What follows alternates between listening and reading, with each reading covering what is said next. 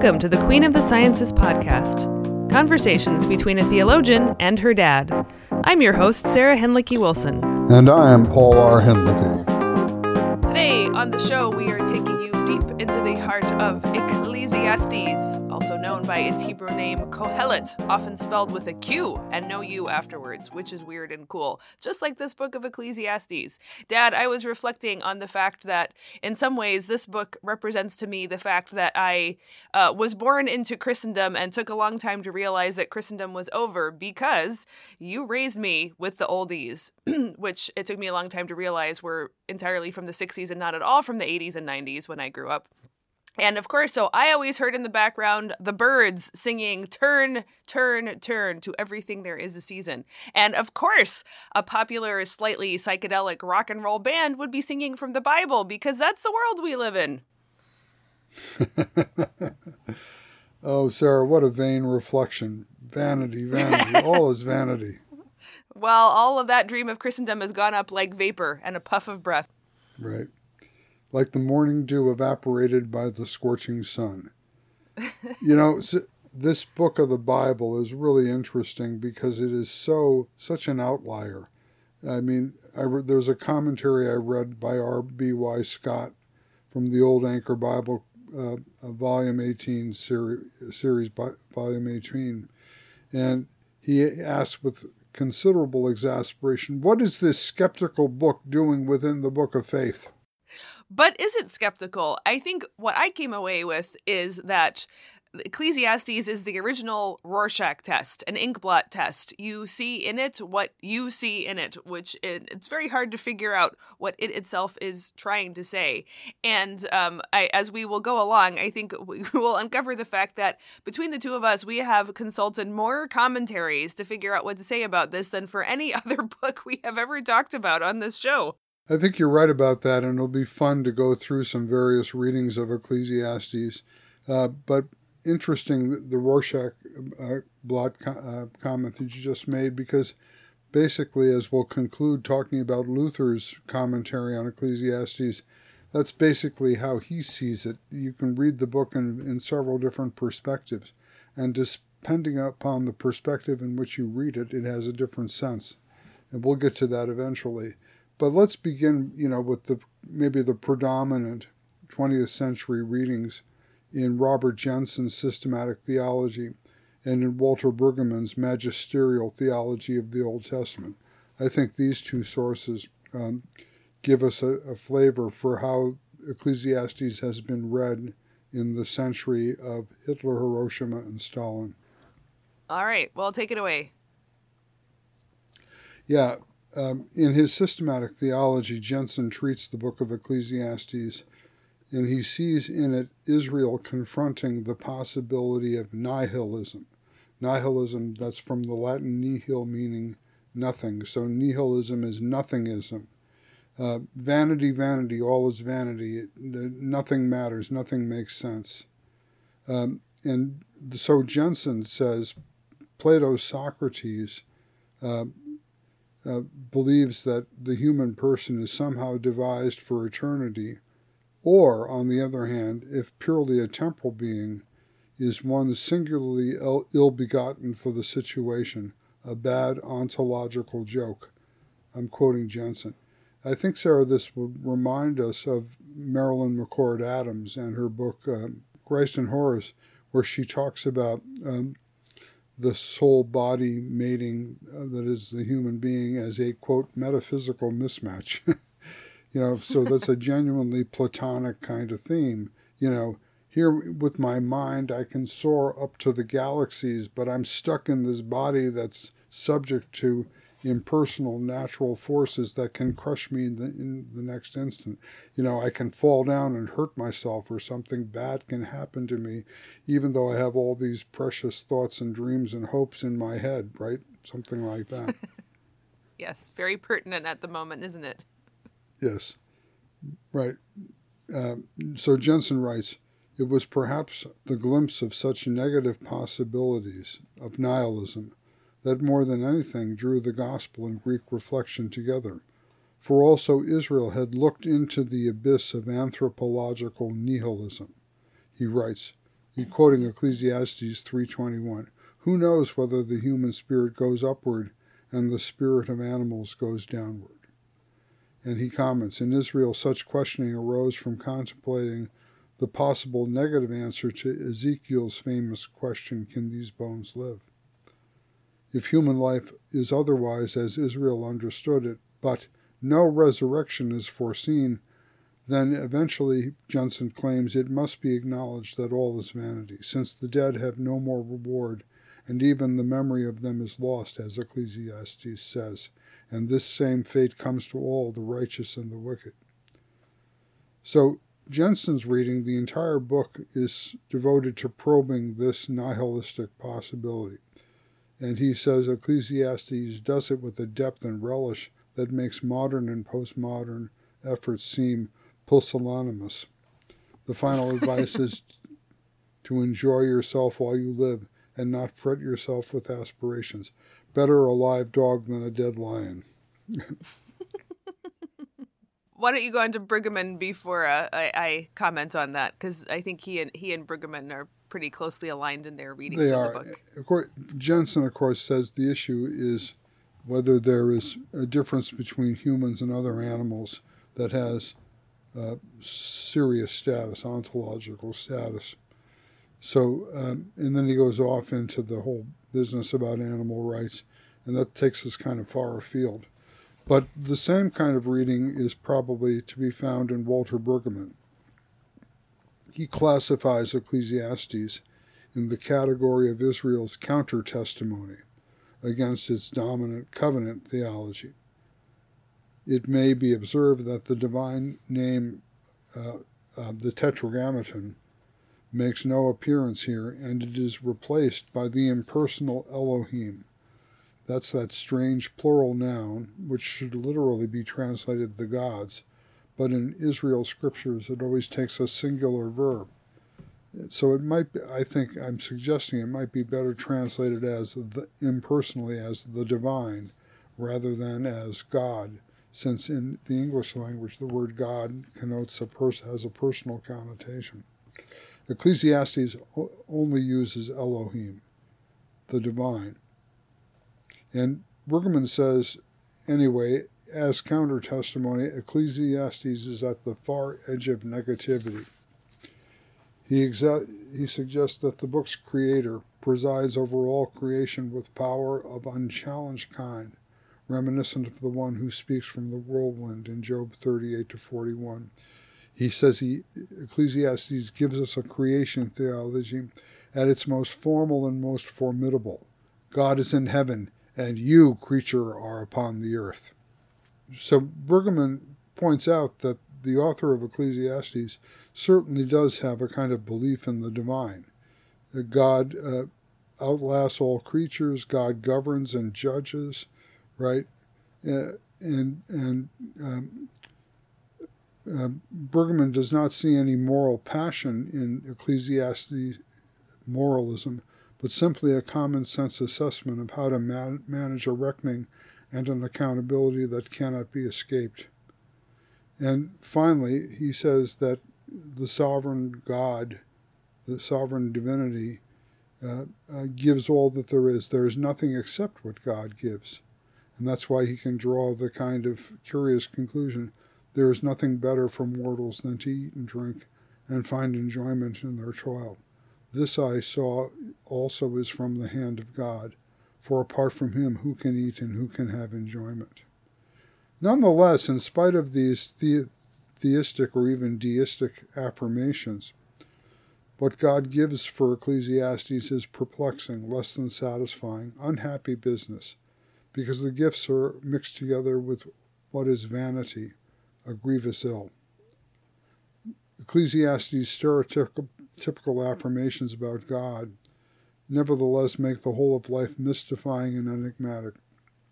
It is at most a bewilderment, a tribulation, and a vanity. The good that God does by governing, judging, and giving is situated in a context of massive frustration. Again, Marilyn McCord's metaphysical mismatch. For none of it is co- coherent, re- reliable, sense making. All, it all amounts to the inscrutability of God. And I think Brueggemann makes a very good point here. The problem is not simply the enigmatic quality of human life at the behest of a distant God. More than that, God is completely indifferent to differentiations within the world. No evidence is given here that anything at all, at all on earth matters in the way in which God deals with the world. It is the contradiction between meaningful, valued obedience and responsibility in the world and the profound awareness of moral indifference writ large, so that in fact nothing really matters. And my final comment then on Brueggemann's reading is that how similar this would be to the stance Cicero, the Roman Cicero, takes in his dialogue book with the theologies of the Stoics, the Epicureans, and the Skeptics. Cicero himself holds the skeptical position and his conclusion is that it is uncertain whether the divine cares for human affairs, so that all we have to go upon is conscience with its call to duty. And centuries later, that was the religious stance taken up in Immanuel Kant's moral philosophy. Wow, that's pretty dreary. Adolf Eichmann was responding to the call of conscience to do his duty. right, right. This too is vanity. What would Adolf do? Right. Don't do that. Whatever he d- would do, d- do the opposite. You know, uh, so the, what you've just described there is is basically uh, until we started preparing for this episode because you know half of our Bible episodes on this podcast are actually more like Bible therapy for us coming to terms with books we've had uh, mixed feelings about. So, um, and I even. I think it, since I've been at uh, Tokyo Lutheran Church a couple years ago, uh, Ecclesiastes came up in the lectionary, and um, it it must have been bad if I chose that over the other three lessons for the day. So we don't need to relitigate my feelings about the lectionary here. But anyway, I I looked at um looked up um, Ecclesiastes and Brueggemann's big book and read, you know, what you um, shared with us there, and I was like, yeah, this sounds pretty much right.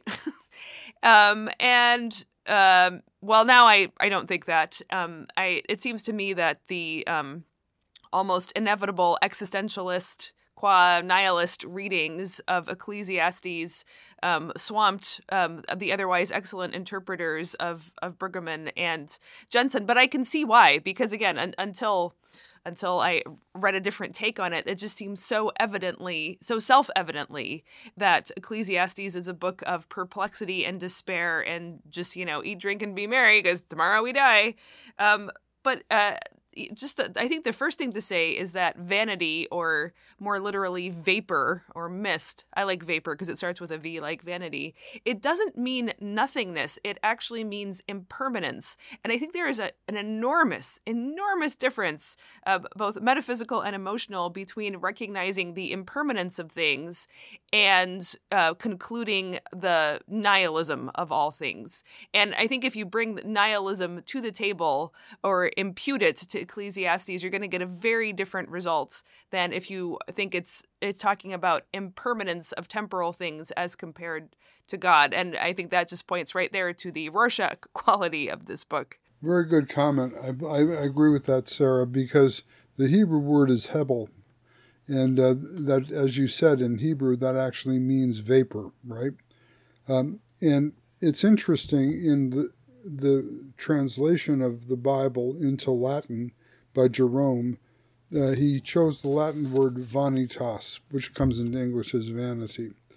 And while the Latin vanitas could include less negative meanings, such as, as you were saying, insubstantial, lacking in permanence, Nevertheless, the meanings useless, futile, and illusory have come to dominate.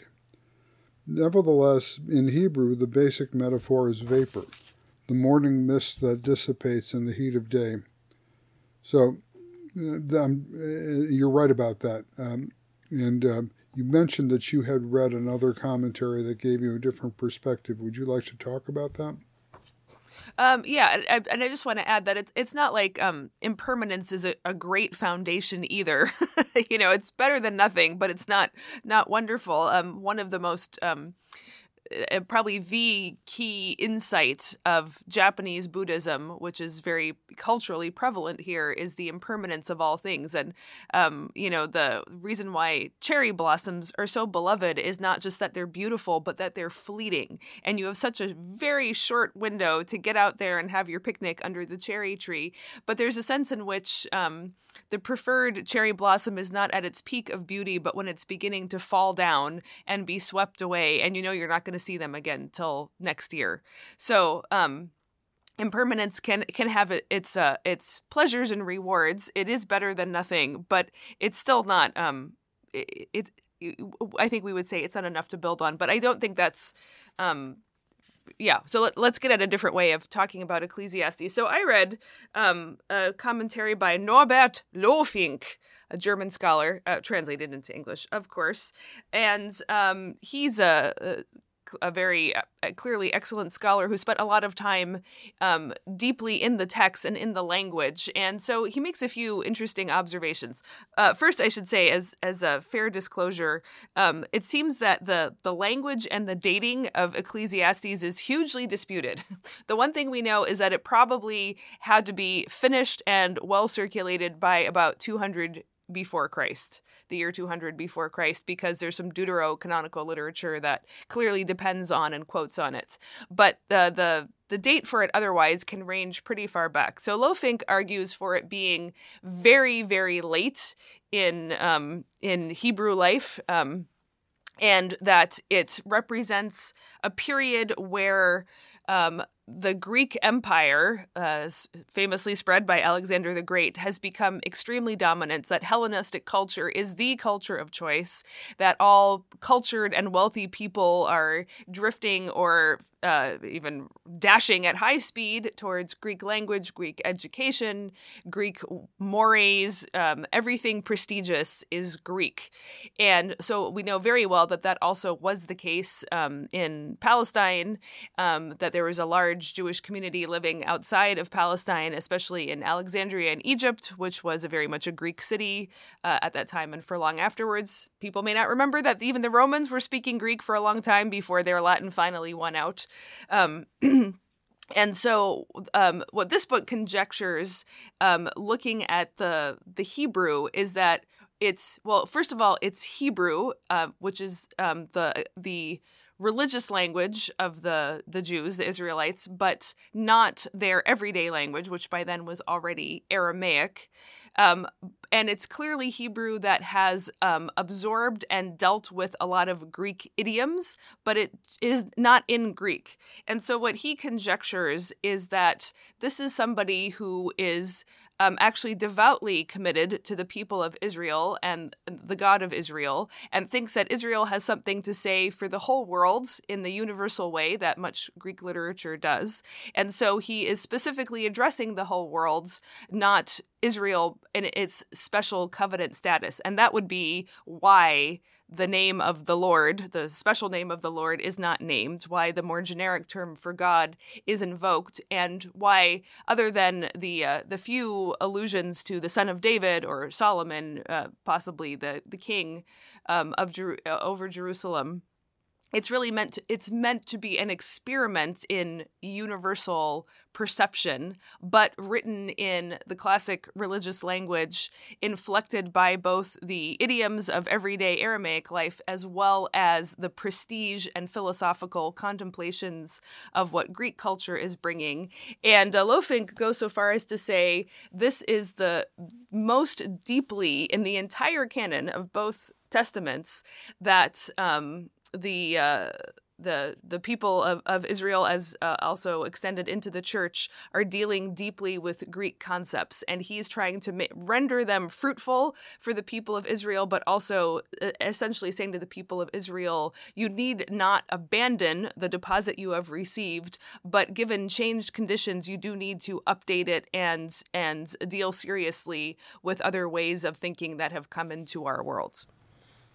I really think that's very helpful. I'm glad glad that you read that commentary, and I'm glad to hear about Lohfink's interpretation of the Sitz im Leben of the book uh, in a way that kind of confirms at least the observation of Robert Jenson that here Israel is dealing with the legacy of Greece and trying to deal with it very seriously, right? Right. But I think it's uh, hugely different. At, like you said, the Sitz im Leben, if you think of it, try to put it actually in a real historical place and a real historical community, trying to figure out how to move from the tight knit family and tribe centered agricultural life um, that most of the scripture concerns itself with to sudden rise of a whole lot more um, urban experience, a lot more international, interlinguistic experience, yep. um, significant challenges, not just from other tribal gods, but from seriously thought out philosophical systems. And so if you put it in that light, for me, like the whole book just kind of like came alive for me in a new way because it was no longer this sort of generic nihilistic oh what's the use of anything? But but actually a, a serious a serious book um, oh and, and and this also is a thing um related to it which is that um, luther and others uh, made the conjecture, which I think is profoundly helpful, that different books of the Bible are actually primarily directed at different audiences. And so, for example, Proverbs is for young people. Luther says this too. Proverbs is just acquiring like the basic rules of, you know, fairness and understanding what's going on in the world and behaving yourself and listening to your elders and restraining your worst impulses, you know, so forth. And that's very important for training young people. It will only get you so far. And then by contrast, something like Ecclesiastes is addressed to older people who have seen how these basic rules often fail. How do you think about that? How do you conduct yourself in a world where you are not confronted only with family members or only other people who um, have goodwill toward you and um, who will just face immediate social consequences if they don't? How do you adapt to an urban world, an impersonal world, an international world? That is. Um, that is more what Ecclesiastes is after. And that made a lot of sense to me also because when I have preached or taught on the book of Revelation, I've learned that it's extremely important whether Revelation is read in a situation of actual, real, bloody persecution or in the comfort of a living room. And um, the, the latter produces very different results um, speculative, numerological, and a lot of trouble. Whereas Revelation for people who literally are at death's door um, is going to render. I mean, I don't know personally, but obviously it's going to render a very different result. And I so I think looking at Ecclesiastes specifically as what what audience in its own time, but also what audience now it's most fruitfully directed towards is really helpful. That's really great, Sarah, because you know you'll recall some several uh, podcasts we did at the end of last year about the shock of the scientific revolution and the discovery that the world is a whole lot bigger than we've ever imagined, right? Mm, and yeah, and yeah.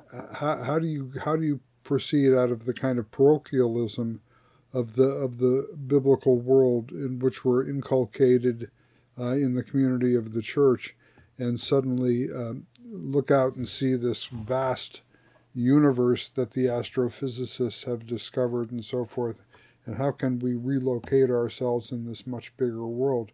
And we have a similar kind of, a parallel kind of challenge to what, uh, according to Lohfink, the author of Ecclesiastes, had in coming out of the uh, the covenant history of Israel with the Lord, um, which, by the way, had put the majority of living Jews in diaspora.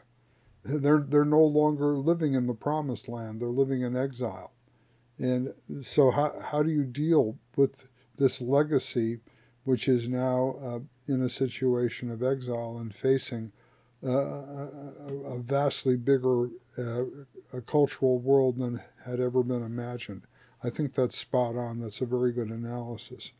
But you mentioned in passing the canonical placement of Ecclesiastes after um, Proverbs and in front of the Song of Songs. And the Brazos uh, theological commentary on the Bible series, author of the commentary on Ecclesiastes, Ecclesiastes is a man named Daniel Treier. And he thinks this canonical placement is kind of important.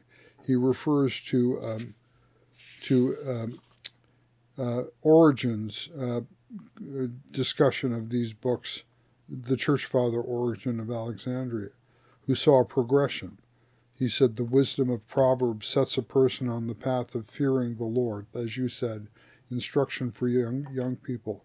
What is the motive of, of prudence and, and wisdom in respect to behavior of young people as you're growing up? Learn the fear of the Lord. Um, but Ecclesiastes, according to Origen, is for adults. Uh, as you said, when they learn that simple moral rules or simple wisdom does not always prevail in this world.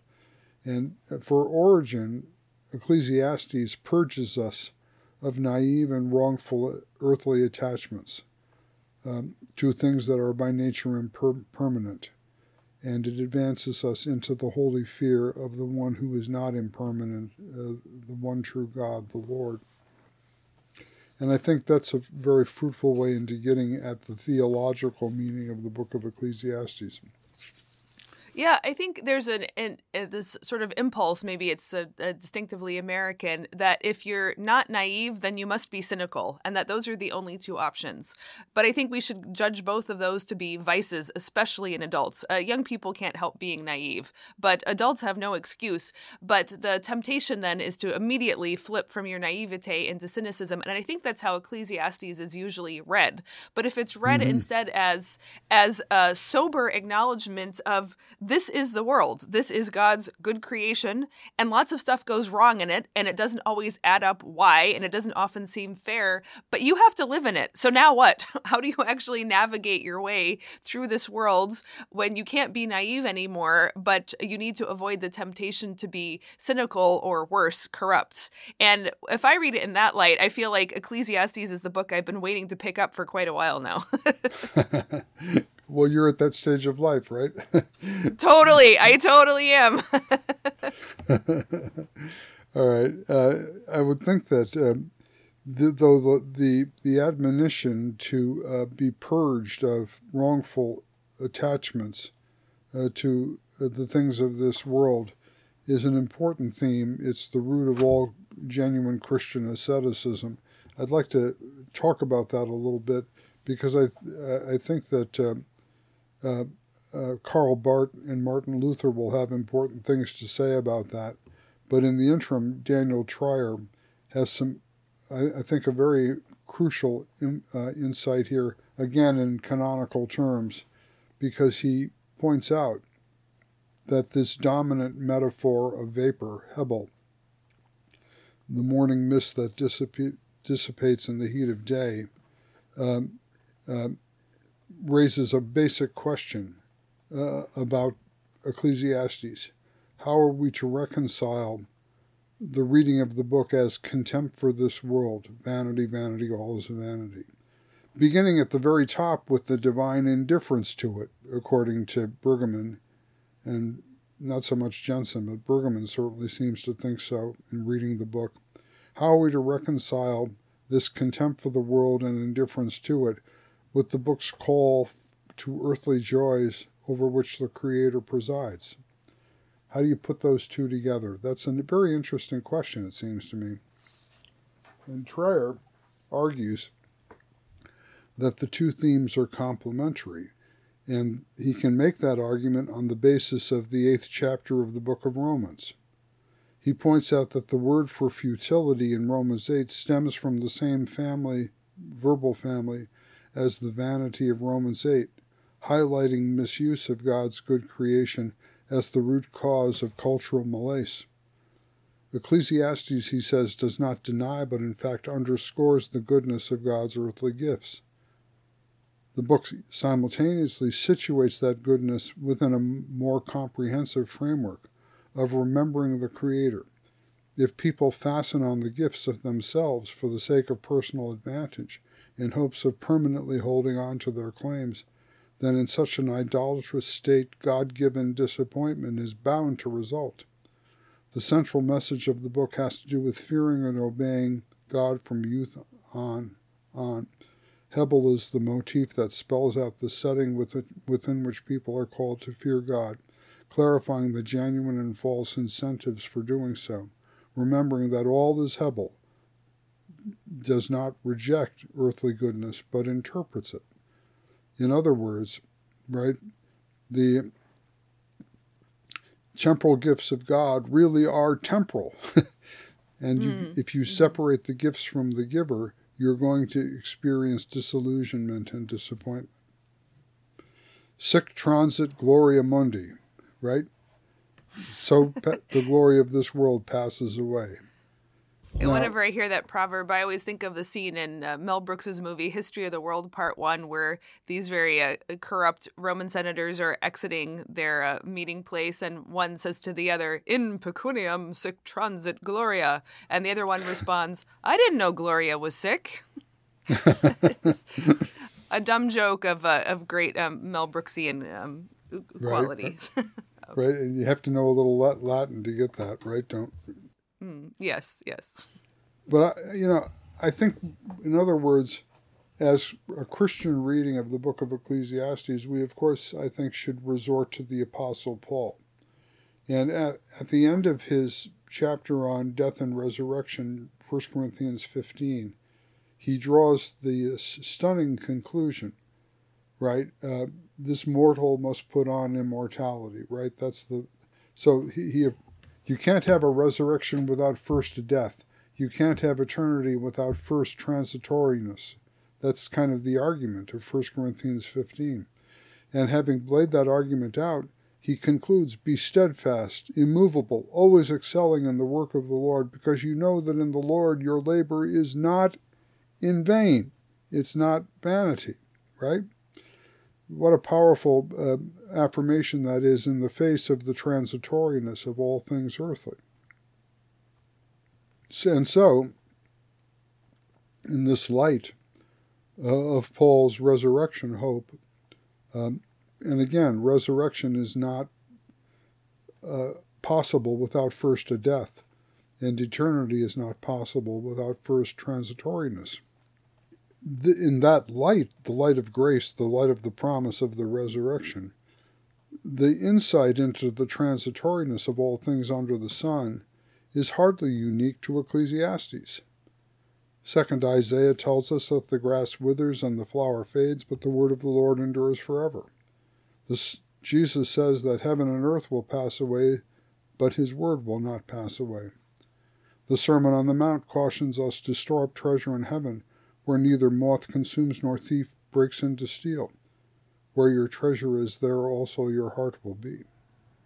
So, in that light, the unmitigated harshness of Ecclesiastes' rhetoric drives home the broadly biblical point that the gifts of creation are temporary, that human life and its goods are mortal, that there is no earthly overcoming of the endemic vulnerability of being a creature, so that wisdom recognizes the difference between the Creator who is in heaven and we who are on the earth.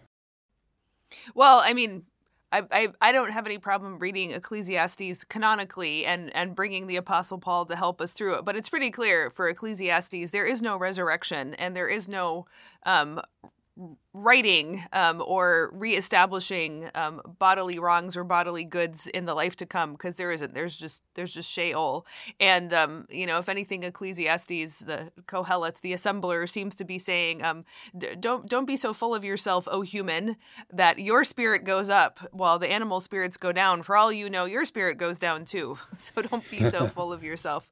But I do think the point is uh, the the, the actually good and and helpful and even life affirming point here is that it's always easier to take an extreme either or position. So you can either pursue all worldly goods and pleasures to the maximum possible cuz this is it, right? And actually the book sort of starts with with the um you know probably the persona of Kohelet as maybe King Solomon, you know, is gathering up every pleasure available to him from, you know, bathing himself in wine to an entire harem to satisfy him and slaves and delicious things to eat and and every good. Um, it, it seems that he's like trying this out as a as a thought experiment, if not an actual experiment, and discovering, well, that doesn't actually bring happiness. So, like, that's an important discovery to make that if everything is temporal and you're going to die and that's it, why not get all you can while you can? And Kohelet says, well, that doesn't work. But then the other alternative is to say, well, if everything's temporal and impermanent, then the goal should be utter detachment, utter indifference, to cast away all pleasures, to spend all of your, your energies trying to detach yourself. That's the ascetic um, impulse. That's the kind of classic um, Buddhist ideal of total non to any worldly thing.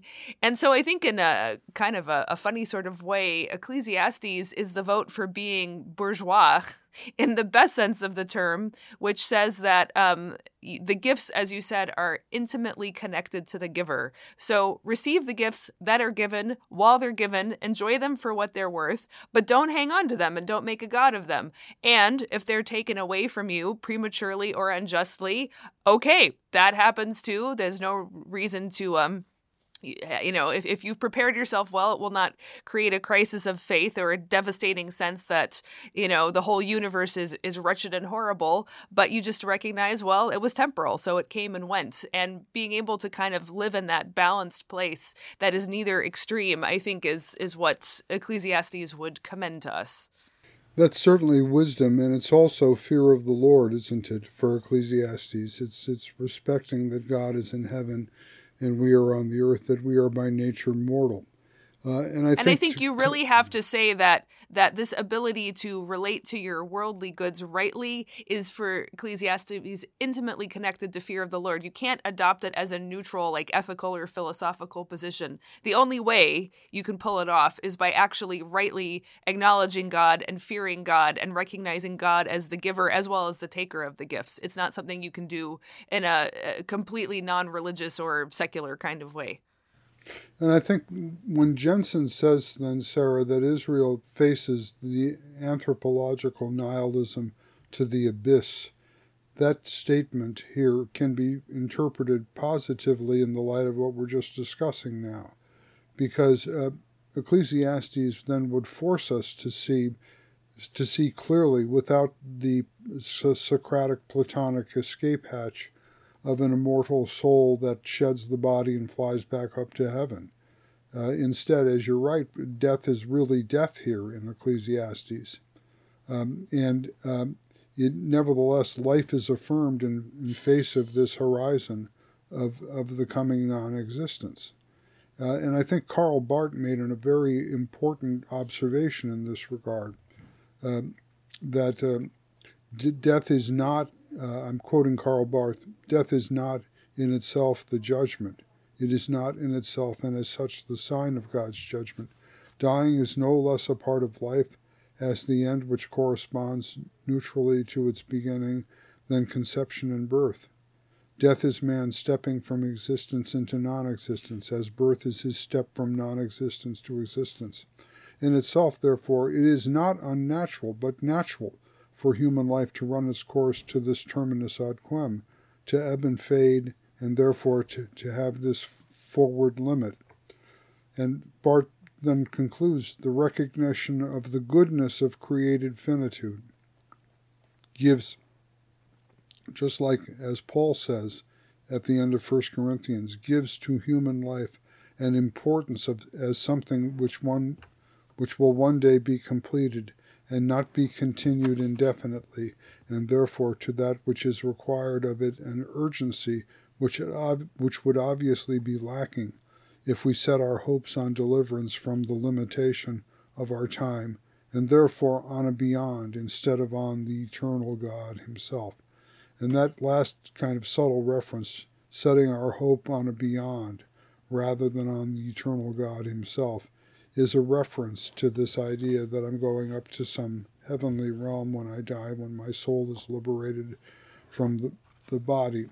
Um, and so, this uh, mature uh, acceptance of the goodness of human finitude is, is a lesson that Barth is drawing out of Israel's confrontation with the thought of um, human, the fleetingness of all things creaturely and human. Mm. You know, I think in that light, it's important to say is that we actually cannot conceptualize eternity or immortality or everlastingness because all it can be is, you know, whatever we know squared or cubed, right?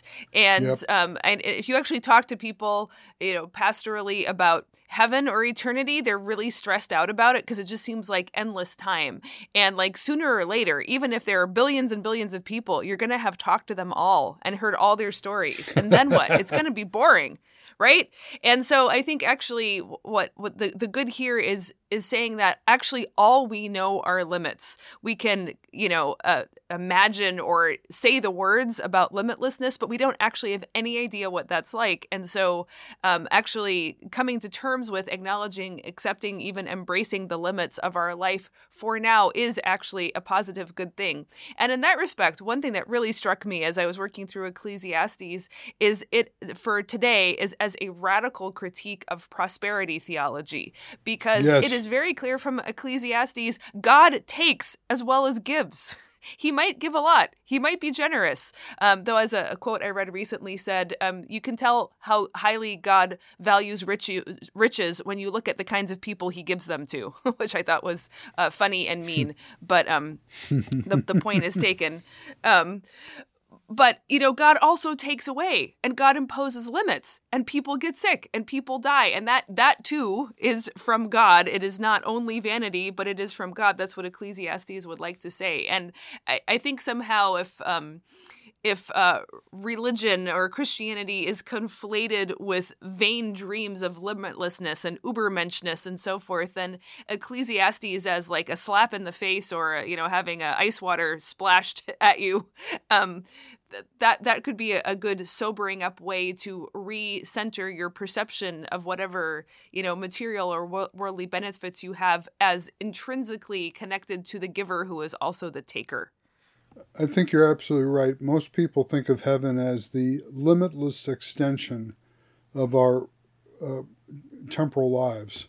And um, as you rightly point out, for some people that creates a great deal of anxiety, as rightly it should, because if we live without limits endlessly, uh, does that does that not in, in, in continuity with what we have been? Does that not imply that we shall live endlessly as the sinners that we are, in fact, still are? And will repeat all the tragic history of sinful humanity in eternity? That would be a nightmare. That would be hell, not heaven. Right? Yeah, um, or we we would be unrecognizable to ourselves because we don't know ourselves apart from our sins and limits. So how would it even be me in in everlastingness? I don't know. I have, but you actually have to trust in God to take care of this rather than conceptualize your way to some sort of apparently satisfying answer. Well, I think I think Barth puts us on the right track when he says our hope for heaven is centered on the eternal God Himself. That that heaven is the the the unlimited glorification of God, um, and it's the it's the endless doxology. For Jenson. it's the final great fugue or something like that. And when we think of heaven theocentrically, like you just, just suggested, we're, we're delivered of a lot of these uh, conundrums when we think, try to think about heaven as the endless continuation of earthly life. But again, what, what difference does this make for real life right now, and what kind of what what can we take away from Ecclesiastes? Border, uh, complementing your critique of uh, um, unlimit the lack of limits and the idea that we can just uh, uh, get whatever we want out of this world. Um, when we realize this temporalness, this temporality, this transitoriness of all things creaturely and human, that helps because we increasingly realize today that the poor earth cannot bear the burden of the foolish and for insatiable desires of creatures for some beyond other than the eternal God, which twists us into envy and greed by the creeping transgression of all creaturely limits. Desire that instead properly belongs to the Creator, to the glorification of God, whom we are to fear, love, and trust above all. and so as a result, the earth becomes subjected to vanity on account of exploitative desire.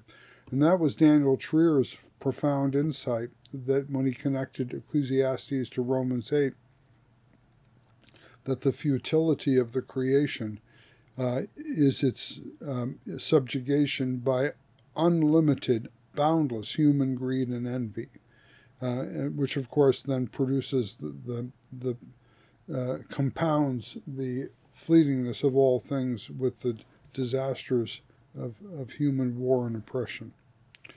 And interestingly, Sarah, the critique of envy is a chief motif in Martin Luther's commentary on this biblical book. Now, I know from because you just wrote an article about this for Word and World. We'll put a, a link to it. But um, I think going into it prima facie, one would not assume that Luther would like Ecclesiastes. but it turns out that he really did, and he found a lot of value in it. So why don't you take us through that now? I was I was surprised by this, what you found there. Yeah, he fi- Luther finds the um, the key text, uh, as we mentioned earlier in chapter 2, uh, verse 24 there is nothing better for man than, he, than that he should eat and drink and find enjoyment in his toil. This also I saw is from the hand of God. Luther seizes that verse and comments this is the principal conclusion, in fact, the point of the whole book, a remarkable passage, which, one which explains everything preceding and following it. so obviously Luther likes this. Now, why does Luther like that idea so much? That you can simply enjoy the temporary gifts of, of temporal existence in, in fear and gratitude to the Creator. Why? Well, I would guess it has something to do with being a former monk who spent a lot of time in anxiety and self denial, and then discovered that it was much easier to love and trust God if he was allowed to have uh, friends and music and beer and a wife and children and a community and singing. But that's just a guess. That's exactly right. It yields for Luther his teaching of holy secularity, the holiness of all things temporal, or at least the, sanct- the sanctification of all things temporal. Here's a quotation from his commentary. Christians should be exhorted to live in the very midst of the crowd, to marry, to govern their household, etc. Moreover, when their efforts are hindered by the malice of men, they should bear it patiently and not cease their good works. Do not desert the battlefield, but stick it out. End quote. Such a, includes pointedly for Luther, as you suggested, joyfully living in the present, drinking one's beer or changing the baby's diapers to glorify God, and just so to spite the devil. Right. And again, you're not making these temporal goods an, an absolute thing, which of course is always a tempt- temptation for the, the bourgeois, especially when as they get farther away from the fear of God and more entangled in their material comforts. But again, the solution is not the total rejection of all these things, but to integrate gift and giver. Yeah, and this you know, this is very interesting hermeneutically because Luther is thinking that if you do not have this Pauline perspective on the book of Ecclesiastes, if you don't know uh, how to read this book about natural life in the light of grace, you're going to get it all wrong. So let's let's talk about how Luther ta- tackles the challenge of Ecclesiastes. Okay. As a good Augustinian in theological anthropology, Luther discerns Augustine's restless heart behind the curiosity of the speculative philosophers, who would ascend to heaven above to scrutinize God, only to conclude, like the Epicureans and Ciceronian skeptics and Brueggemann's Koheleth, that the gods do not care for us mere mortals. So, speculative, philosophical, skeptical readings, you know, both presumed to figure out uh, the God who is in heaven, and in their presumption conclude with this deistic theology of divine indifference. But for Luther, that's getting it all wrong. He takes for granted the authorship by King Solomon as a wise and experienced ruler. And he says that according to his lifetime experience and office, a humbled King Solomon, quote, is speaking simply about the human race and is clearly confining himself within the limits of human nature. So Solomon is talking about natural life, right? That's his topic. That's what he's talking about. What is under the sun? But Luther continues Solomon can speak in this limited way about the, temp, temp, the transitoriness of all things under the sun, just because he knows that attention to mere life on the earth is also from the hand of God. Uh, and so then the realm of vanity for Luther is the realm of transitoriness, is the realm of nature seen only in the light of nature. And by contrast, then, with the speculative philosophers, Luther's affirmative but deflated view of earthbound human knowledge, on the other hand, is not a natural insight but a spiritual gift, the Holy Spirit's gift of true wisdom, which consists primarily in the fear of the Lord, and he certainly sees that in the author of Ecclesiastes. As mentioned, he thinks that's Solomon or Solomon's court. In other words, Luther sees the state of nature described by Ecclesiastes in the light of grace, and he thinks that Solomon does so too. Consequently, it is not the philosophers who are by nature skeptics uh, concerning the things of God, but it is especially theologians for Luther who most wickedly abuse Ecclesiastes by retooling the skepticism of the philosophers to teach that one must be in doubt and uncertainty about the grace and love of God. And this is, of course, a polemic of the Reformation times, that his opponents are saying that no one can be certain of God's love and grace, um, and that one must live in fear of damnation until one passes through the pearly gates. So the problem is is that you are you actually are reasonably well justified in being a skeptic about everything if you only see nature and the light of nature. But you once you have the light of grace, you are not allowed to bring the skepticism of nature into grace because grace is actually telling you something that nature does not actually tell you. And so for him it's it's um, looking looking at at the the gift of the gospel or the gift of Christ with only the light of nature and and not even um, acknowledging the light of grace that shines on it. That's right. That's right. The, the light of grace does not shine purely in, in this kind of reading that Luther is attacking, that inculcates uncertainty about the love and grace of God. Um, so he affirms in the commentary, quote, Christ is our mediator and is the author of an absolutely certain grace and salvation, freely offered to us and conferred upon us by God. So when in the light of those basically Pauline hermeneutical principles. The danger is if the reader has not been grasped by the Spirit of Christ and reads this text about natural life only philosophically in the light of nature rather than theologically in the, in the light of the grace of Christ, you're going to get a bad interpretation of it. That's Luther's hermeneutical position. Well, and that's also a canonical position. So I think we just at least have to ask, uh, you know, uh, not not canonically, but Kohelet in its own right, is that a legitimate or uh, a literarily accurate reading of it? What do you think?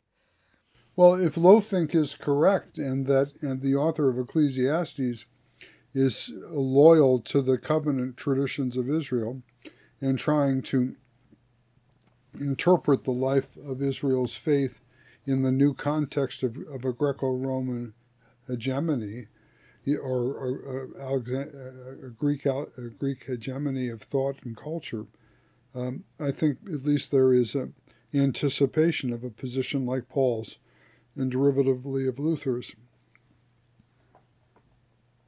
And Luther, by the way, also polemicizes against the know nothing interpretation of the supposedly pious. Uh, those who react against the agnostic reading of the book by the speculative philosopher. He says they're wrong if they suppose that the knowledge of nature, the study of astronomy and, or of all philosophy, is being condemned in Ecclesiastes and to teach that such things are to be despised as vain and useless speculations. Luther continues, For the benefits of these arts are many and great, as is plain to see every day. In addition, there is not only utility but great pleasure in them in investigating the nature of things. So Luther is not opposed to the frank realism of the author of Ecclesiastes and his description of natural human life. He thinks it's insightful and given the limits of the discourse, the scope of the discourse, it, it is helpful. What matters for Luther is how we, not what we read, but how we read it. Do we read it as a protest the, of the light of nature against the light of grace? That's what he's objecting to. Do we read mm. it instead as an interpretation of natural light, life in the light of grace? That's what he affirms. Hmm. You know, I could very well be uh, reading my own observations into it, but as I just kind of look at what's going on in our world, the the one common thing I see is profound contempt for human beings, especially, but all of the world and its limitations. And even when I hear people talk about like a theology of abundance, it sounds it sounds um utopian to me and angry at the lack of uh, uh, uh, the lack of limitlessness to solve all problems and and even a kind of pious know nothing. If only we believe in hope and share enough then there will be endless amounts of everything for everybody. But deeper than that is just a real hatred of people and what we are and not just our limitedness or our weakness but our actual sin and our actual failures. And so many so many programs, whether they're religious or purely political, just I, I, maybe to use uh, the, the Luther's languages because they are only looking at humanity in the light of nature the solution seems to be well let's change nature. And now with um, science and tech we have the tools to improve upon this awful human nature and make it better. So there's not only uh, no light of grace but the light of nature itself is is profoundly corrupted. And what i see in ecclesiastes again perhaps a little bit eisegetically is someone who's saying yep this is how the world is. There's lots about it that kind of sucks and is very frustrating. And, you know, I too have looked and seen lawlessness in the law courts and injustice where there ought to be justice. And there's lots that goes wrong. And we have to deal with that as it is and not uh, as uh, Lohfink, who I think is, is, um, is informed at least indirectly by by Luther's reading. He uh, the way he puts it is this: um, it does not uh, Kohelet does not propose a revolutionary utopia. Rather, it suggests some political, economical options, and otherwise tries only to show how individuals might take some reasonable steps. It is the book of a teacher and thinker, not of a prophet or a guerrilla warrior. And let's face it, I'm a teacher and a thinker. I am not a prophet or a guerrilla warrior, but there there's something about this avid desire to remake nature because we hate human nature so much that I find um, deeply troubling. And uh, I wish even like nature got to say have it say and say this is how we are. So we have to deal with how we are, not how we uh, romantically ought to be. If even if the light of grace is impossible for a lot of people in power or want to be revolutionaries. Well, those comments, Sarah, are really in the footsteps of Luther's commentary on Ecclesiastes, because chiefly throughout his commentary, Luther singles out the more subtle but no less noxious doctrine of contempt for the world where the world is taken as those things which have been created and established by God. For Luther, Christ is not a foe of nature in this sense, but nature is what Christ has come to redeem and fulfill, so far as it has been ruined by envy and greed, that is, by the devil. So he Luther says in the commentary, it is foolish and wicked when many preachers inveigh against glory, power, social position, wealth, gold, fame, beauty, or women, thus openly condemning the creation of God. For God has made all things to be good and useful for some human purpose. So, very much so that reading Ecclesiastes in the light of grace, as Luther does, then means that, as you were saying, finitude, the transitoriness of all things earthly, is a created gift. It's a created good. God has time for us. God takes time and space, gives us time and space. That's primarily the gift of creation that every human creature has time and space. You can't hoard that. You have to spend it. And when it's spent, it's exhausted and it's over. That's what Karl Barth was saying about the goodness of natural finitude. That there is more to the story, of course, refers us to the light of grace. But in the light of grace, that allows us to see that we should we are to work on being content with our daily bread and work to make sure that others are fed daily with bread um, so that we have an ethic and ethos of generosity as jesus says in the gospel of luke when you uh, invite to the banquet invite those who cannot repay you and so you will be repaid in the resurrection of the righteous Hmm. Yeah, Luther uh, also, I mean, in that light, calls out the um the uh, misogynistic passage or apparently misogynistic passage for it's also its natural contempt of women, which is certainly a worldwide phenomenon. And Lohfink, in his interpretation, says yes, uh, the Kohelet is calling out this not as an endorsement, but as a quotation of the sort of thing one hears and therefore um, is, is, to be rejected. This is not the right way to look at the gift of woman um, in one's life. But, you know, eh, eh, and, and, then kind of stretching that out farther again to contemporary issues, it, it made me think back to our episode on Martin Luther King and eh, my observation that like the uh, the the gospel punch in his preaching was not so much second article, which I think was was taken for granted easily by all of the the black Christians he was addressing, but the first article declaration of being made in the image of God, of being fully human, of being beloved qua created creatures. And um and i i think so much that there, there's so much talk about the doctrine of creation now but it, it's this so often this romantic isn't the great outdoors wonderful. And let's not let these cool animals go extinct. And you know i love the great outdoors too. And i don't want these wonderful amazing animals to go extinct but it seems to me so much for, more fundamentally like the cutting uh, or the not the cutting edge but like the urgent need in first article doctrine of creation is something more like this is against the profound contempt for human beings. Um, as well as the world they're in. And so much of the great outdoors creation theology is actually masking, and, to me it seems, a profound contempt for the human. And what Ecclesiastes would say is, you you know, they're all the gifts of the Creator. You have to take them as you find them and deal within this reality, not in your own uh, fictional remaking of nature to um, what you judge would have been better than our Creator saddled us with. Yeah, just like Job, the Lord gives, the Lord takes away. Blessed be the name of the Lord. That that's the kind of wisdom for living a life, a natural life in the natural world, that is being commended here, isn't it? Um, and apart from that, contentment with one's daily bread, and therefore the non-envious but rather generous uh, ethic that follows from that of sharing one's daily bread so that others are fed uh, renouncing greed in the foolish attempt that you can be exploitative enough in order to secure yourself against the transitoriness of all things.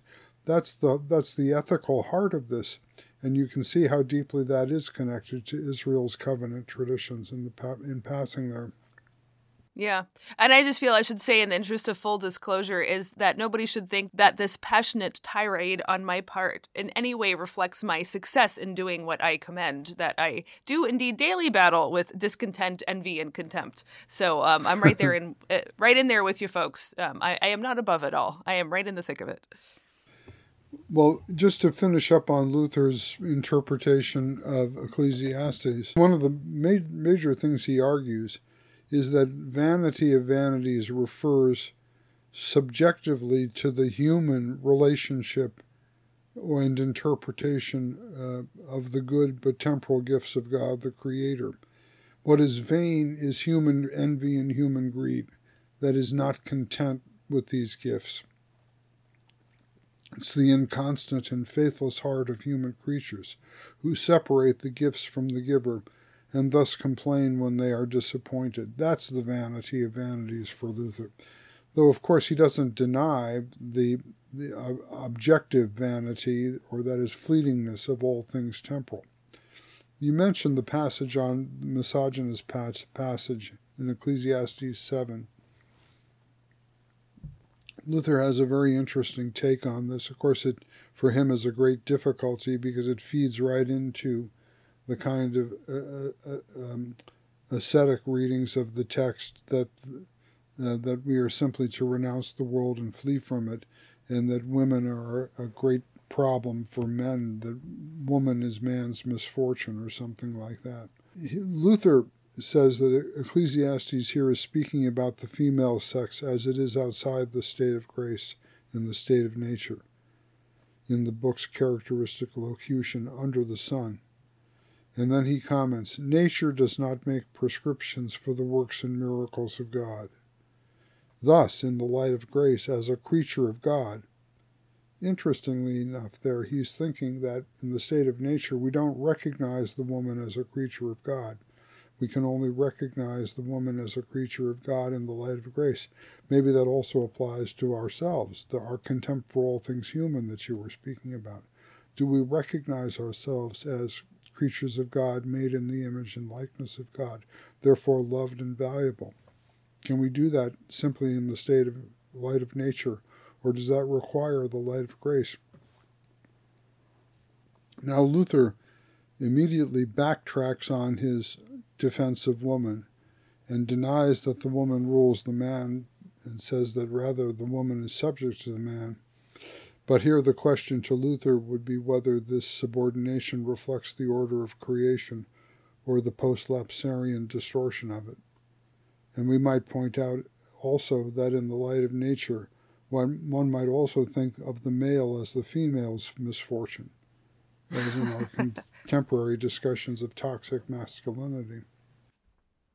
Yes, certainly, in both cases. It, actually, the, the thing about subordination is funny because it's kind of a non sequitur here. It's it's sort of like Luther suddenly got panicked, like, "Whoa, where are these thoughts leading me? Better back off." But I mean, the, right. the idea that like that, that women yeah, again, as I always point out, uh, Saxony never had any tradition even of queens. I mean, England at least could have a, a, woman inherit the throne, but Saxony had no public female figures whatsoever. So, I mean, uh, uh, this is not on the socio political horizon for Luther at all. But subordination is really not, or, you know, who, who has dominance over the other is not really the topic here. But I, I think, it, you know, it's a fair observation that in the light of nature only, yes, men tend to not regard women as fully human and um, as a misfortune. And I think lots of women tend to regard men as um, may- maybe uh, more human than they are, and uh, but therefore even a greater misfortune to women. Tell me why not singing "Stand by Your Man"? After all, he's just a man. a backhanded compliment, if ever there was one. Right, right. Well, that kind of let's kind of wrap up our final thoughts on Ecclesiastes. Sarah, you go first. Um, well, I think, you know, it's really short. It's only 12 chapters. So um, if those of you listening have avoided it like I did for a long time, oh, I mentioned that I, I preached on it uh, a couple years ago. And I was like, yeah, that's probably the only sermon on Ecclesiastes I'll ever preach in my whole life because what else is there to get out of this book?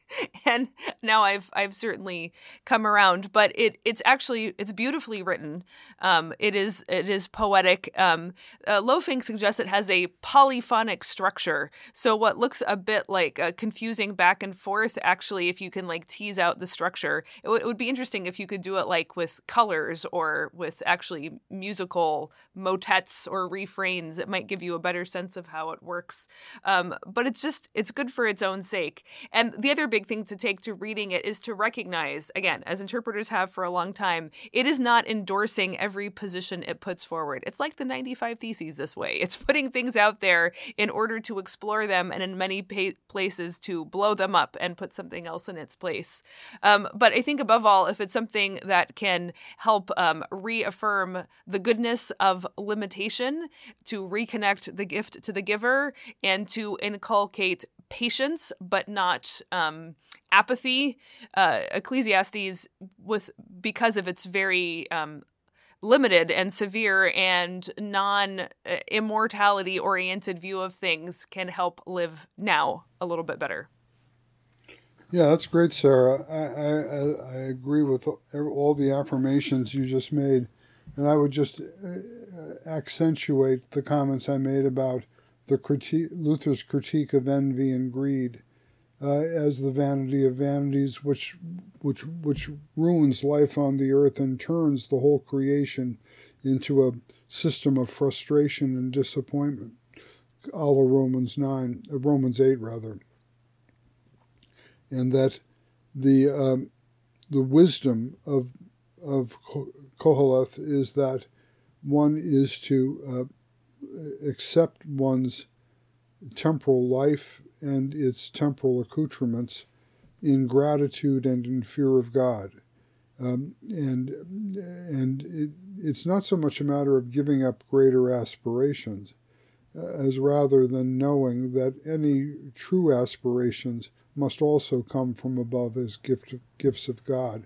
And that's where we can begin to talk about um, the resurrection as the as the mature hope of Israel uh, for uh, the fulfillment of creaturely life in the eternity of God. Uh, that that's how it seems to me that a Christian could read this book very profitably. That, as Origen com, uh, commented, it is a book that delivers us of false earthly attachments, uh, idolatrous attachments to earthly things, which we uh, think from which, like the rich man fooled in Jesus' parable, who's going to build himself a bigger, bigger barn, and that very night his soul is required of him, and who will get his barn? You, these such attachments are, are, are vanity of vanity. And in, in receiving the good gift things of life, and we hope in our temporal existence a, a degree of health, wealth, and prosperity, um, not to be despised, but always with the uh, the deep acknowledgement of gratitude for what we are given and the knowledge that every day of life is a gift, um, and uh, which is to be a return to the Lord in the sacrifice of praise and thanksgiving.